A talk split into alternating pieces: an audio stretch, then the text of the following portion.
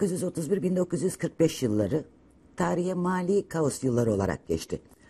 Altın standartından çıkan ülkeler paralarının karşılığında altın verme zorunluluğundan kurtulmuşlardı. Bu durumu istismar etmekte gecikmediler. Burada e, istismardan kastım paranın değerini ekonomik değil siyasi mülazalarla belirlemektir. Mesela e, rakip bir ulusun mal satmasını, ihracat yapmasını önlemek için kendi paranızın değerini düşürürsünüz. Rakip ulus da buna aynen karşılık verir. Bu durumda e, kimin parasının hangi değerde olduğu, birbirlerine göre olan değerleri gibi kavramlar ortadan kalkar. Nitekim böyle oldu. O yıllarda dünya ticareti yüzde 63 düştü, fiyatlar da yüzde 48. Bu karmaşaya bir son verebilecek uluslararası örgüt yani IMF fikri daha o yıllarda doğdu. E, deniyordu ki e, devamlılığı olan e, bir örgüt ancak hangi paranın karşılığının ne olduğunu saklayabilir ve para birimlerinin değerlerini e, kesin olarak ortaya koyabilir. Yine aynı örgüt bu değerlerin tartışmasız işlemesini sağlayabilirdi. 1944 Haziran'ında Amerika Birleşik Devletleri'nin New Hampshire eyaletinde Bretton Woods isimli bir kasabada dünyanın dört bir tarafından e, 44 ülkeden delegeler toplandılar. Ve bu e, delegeler e, dünyanın parasal durumunu inceleyen uzun uzun toplantılar yaptılar. Savaşın içindeydiler. Türlü türlü zorluklar vardı. Aylarca ve aylarca konuşuldu ama sonunda delegeler e, yeni dünya çapında bir e, parasal sistemi kurabilecek örgüt kurma konusunda anlaştılar. IMF Kuruluş Sözleşmesi'nin birinci bölümü örgütün amaçlarını altı maddede özetler. Şöyle, bir danışma ve birlikte çalışma ortamı sağlayacak devamlı bir kurum aracılığı ile parasal konularda uluslararası işbirliğini ilerletmek. İki, uluslararası ticaretin yayılmasını ve dengeli büyümesini kolaylaştırmak ve bu amaçla tüm ortakların ekonomik politikalarının temel hedefleri olan istihdam, reel gelir ve üretim kaynaklarının yaratılmasına, geliştirilmesine ve idame ettirilmesine katkıda bulunur. 3.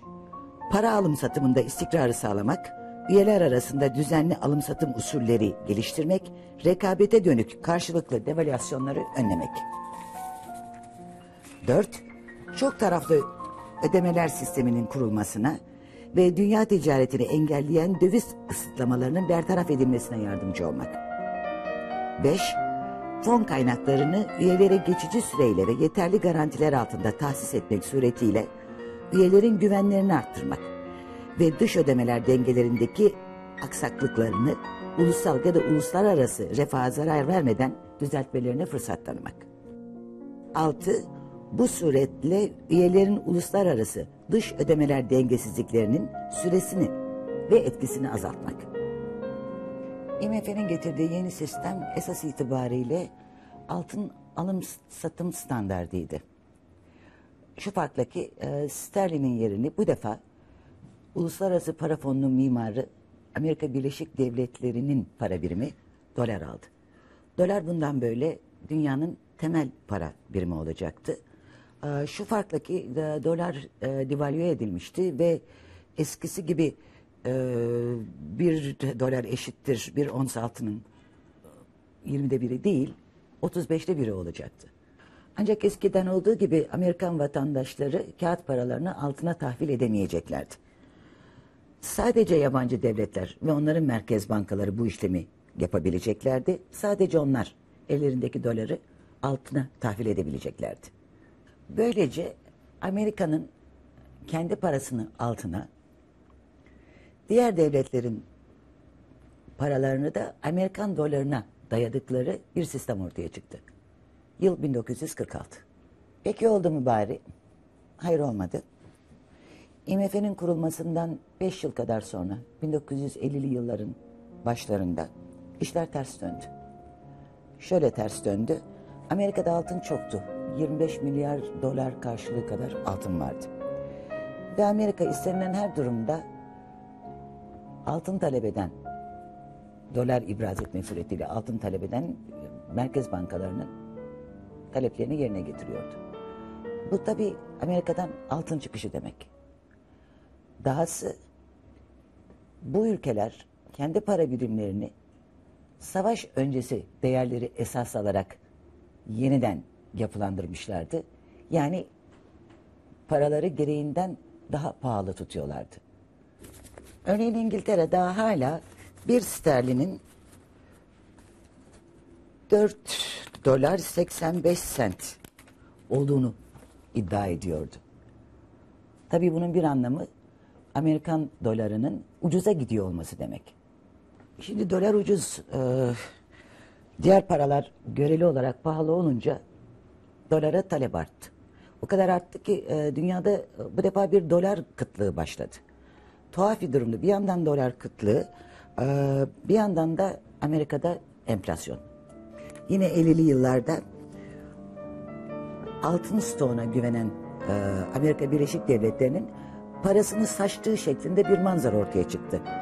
Marshall yardımı türünden dış yardımlar, krediler ve değeri her gün biraz daha düşen mevzul miktarda dolar. Ürkütücü bir manzaraydı. E, ileri gelen Avrupa e, devletleri, Batı Almanya, Fransa, İsviçre, İtalya sıkı para politikasına dönmeye karar verdiler. Sıkı para politikası gerçekçi para politikası. Nitekim İngiltere sterlinin e, 4.8 dolar olduğu iddiasından vazgeçti. 2.40 sente kadar değerini düşürdü. Gerçekçi para politikasına geri dönüş. Buna ilaveten Avrupa ve Japonya'nın ekonomilerini derleyip toplayıp üretir olmaları, Amerikan dış ödemeler dengesinde açığa neden oldu. Amerika ihraç ettiğinden daha çok ithal eden bir ülke konumuna girdi ve 60'lı yıllarda enflasyon e, göz ardı edilemeyecek boyutlara ulaştı.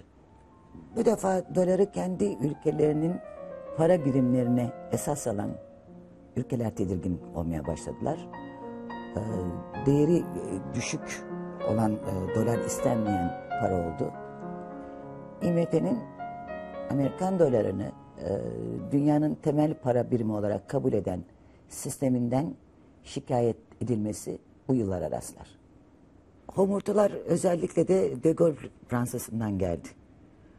De Gaulle'ün mali danışmanı Jacques Rueff, klasik altın standardı taraftarı olan bir ekonomisti. Hatta ünlü de bir kitabı var. Ee, Batı'nın Mali Günahları isimli bir kitabı.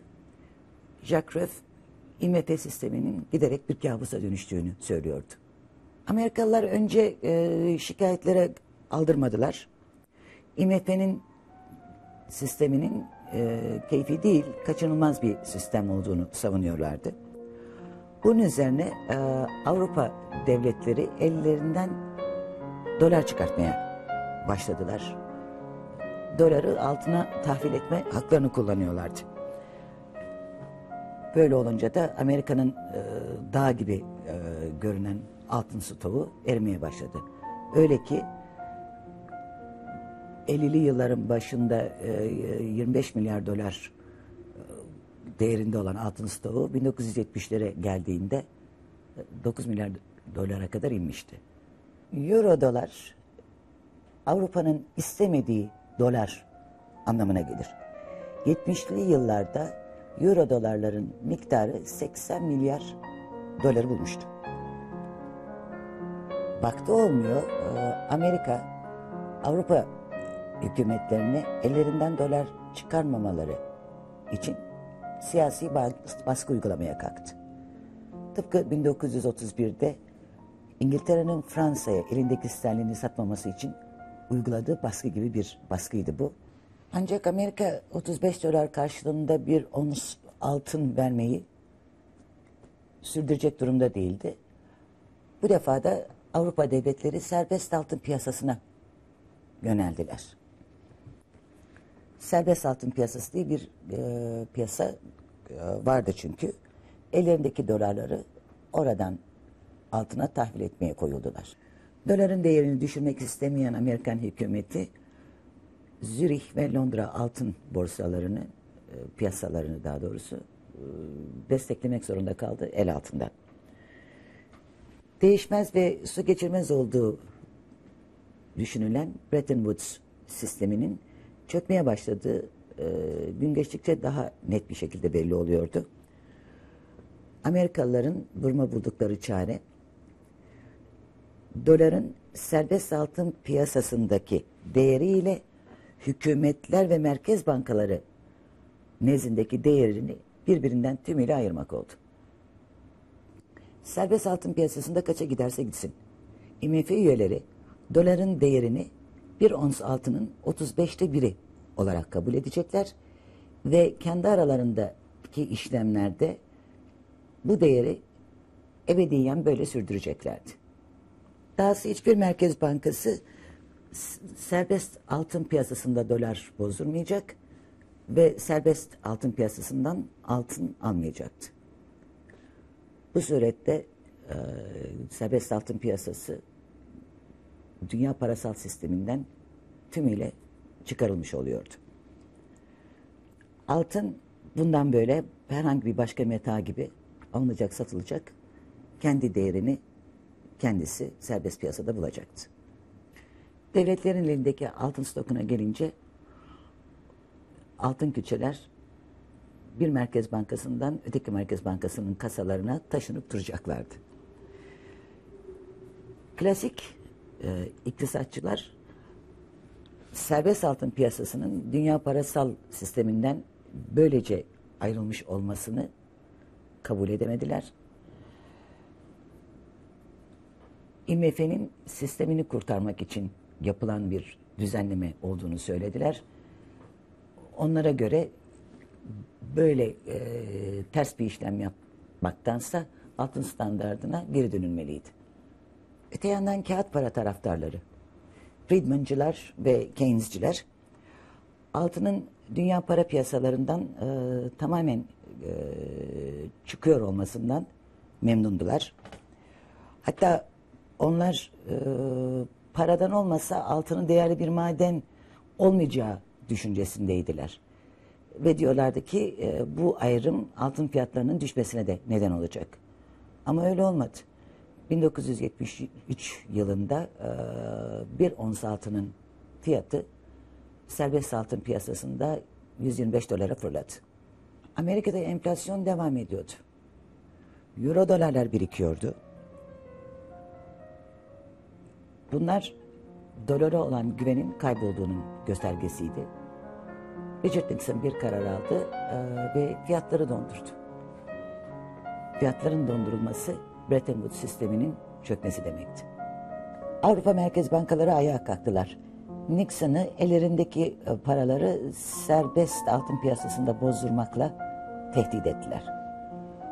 Bunun üzerine Nixon altından toptan vazgeçti. Ve Amerikan tarihinde dolar ilk defa altından uzaktan yakından ilişkisi olmayan bir fiyat paraya dönüştü. Fiyat parayı hatırlatayım. E, fiyat para e, değerini hükümetlerin kararlaştırdığı para. Altın esasına dayanmayan paralara fiyat para denir. E, bildiğimiz eder anlamında fiyat değil, F-I-A-T fiyat. Amerikan İngilizcesinde bir kelime değeri kararnamelerle belirlenen para demek. Fiyat paranın başlangıç değerini hükümetler tayin edecekti. Ama e, sonra hakiki değeri serbest para piyasalarında belli olacaktı. Hükümetler başlangıç değerini gereğinden fazla yüksek tutmuşlarsa arz talep dengeleri paranın değerini eninde sonunda bulduracaktı. Amerika fiyat paraya dönünce diğer ülkelerde ister istemez Amerika'yı takip ettiler. Hep beraber 1933'lü yıllarda buluşuldu.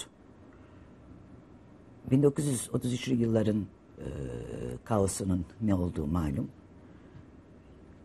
Karşılıklı devalüasyonlar, kimin ne yaptığının belli olmadığı bir durum.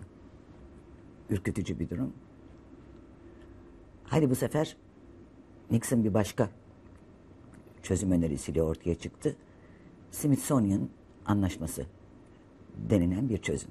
Nixon Smithsonian Anlaşması için dünya tarihinin en büyük parasal mutabakatı diyordu. Ee, İşin esası şöyleydi, hükümetler e, para birimini e, tespit ediyorlar ancak artı ve eksi değerler içinde dalgalanmasına izin veriyorlardı. Böylece ulusal para birimlerinin hepsinin dalgalanmaya bırakıldığı, Japon yeniyle e, sterlinin ve diğerlerinin rekabet ettiği bir durum oluştu. Bu durumda ulusal paraların değeri saat başı değişiyordu. Altın standardı taraftarı Amerikan iktisatçıları yine ayağa kalktılar. Onlara göre Friedman'ın ütopyası dedikleri bu durum e, yürümeyecek olan e, bir durumdu. Dolar düşük tutuluyordu değeri. Bu tabii ihracatı kolaylaştırıyordu ama bunun bedelinde Amerikan tüketicileri ödüyorlardı. Amerika'da enflasyon devam ediyordu. Daha da kötüsü dünyanın tüm ülkeleri bu enflasyonu ithal ediyorlardı. Neden? Çünkü dolar dünya parasal sisteminin rezerv parasıydı. Böyle olunca e, dünya devletleri ürün ve hizmetlerinin e, karşılığı olarak Amerika'nın kağıt parasını kabul etmek zorundaydılar. Böyle bakıldığında global para e, sistemi işlemiyordu. Bu görüşleri savunan iktisatçılar Güney Asya krizini Amerikan dolarını baş aşağı getirecek oluşumun ilk perdesi sayarlar. Onlara göre 1995'teki Meksika krizi, 1997'deki Güney Asya krizi, 1998'deki Rusya ve Brezilya e, krizlerinin nedeni global para sistemindeki bu bozukluktur. Yine onlara göre dünya enflasyondan da, her dakika değişen kurlardan da, bu kurların ileride ne olacağını bilememekten de bıkmış usanmış durumdadır. Uluslararası para piyasasındaki bilinmezlik ve hareket hareketlilik aynı zamanda siyasi istikrarsızlığın da baş nedenidir. Friedman'ın rüyası küle dönüşmüştür. Peki ne olacak? Bu noktada yapılacak iş bir dünya parası çıkarmaktır deniyor. Son yıllarda sıkça konuşulan bir şey bu. Bu para fiyat para olacak. Değeri Dünya Rezerv Bankası isimli yeni bir örgüt tarafından belirlenecek.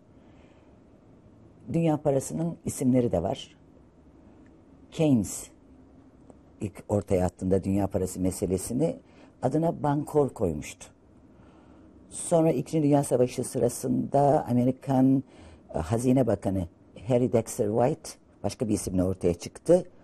Unita dedi. Sonra ünlü ekonomist dergisi kendi ismini buldu. O da Phoenix dedi. Phoenix malum küllerinden tekrar ayağa kalkan kuşun adı. Son bir not. Altın standardı taraftarları bütün bunlardan hayli rahatsızlar. Onlar dünya piyasalarının dinginliğe kavuşmasının altın standardından geçtiğini inanıyorlar. Ve uluslararası bir paranın makul bir ölçüde altına dayandırılmasının şart olduğunu düşünüyorlar.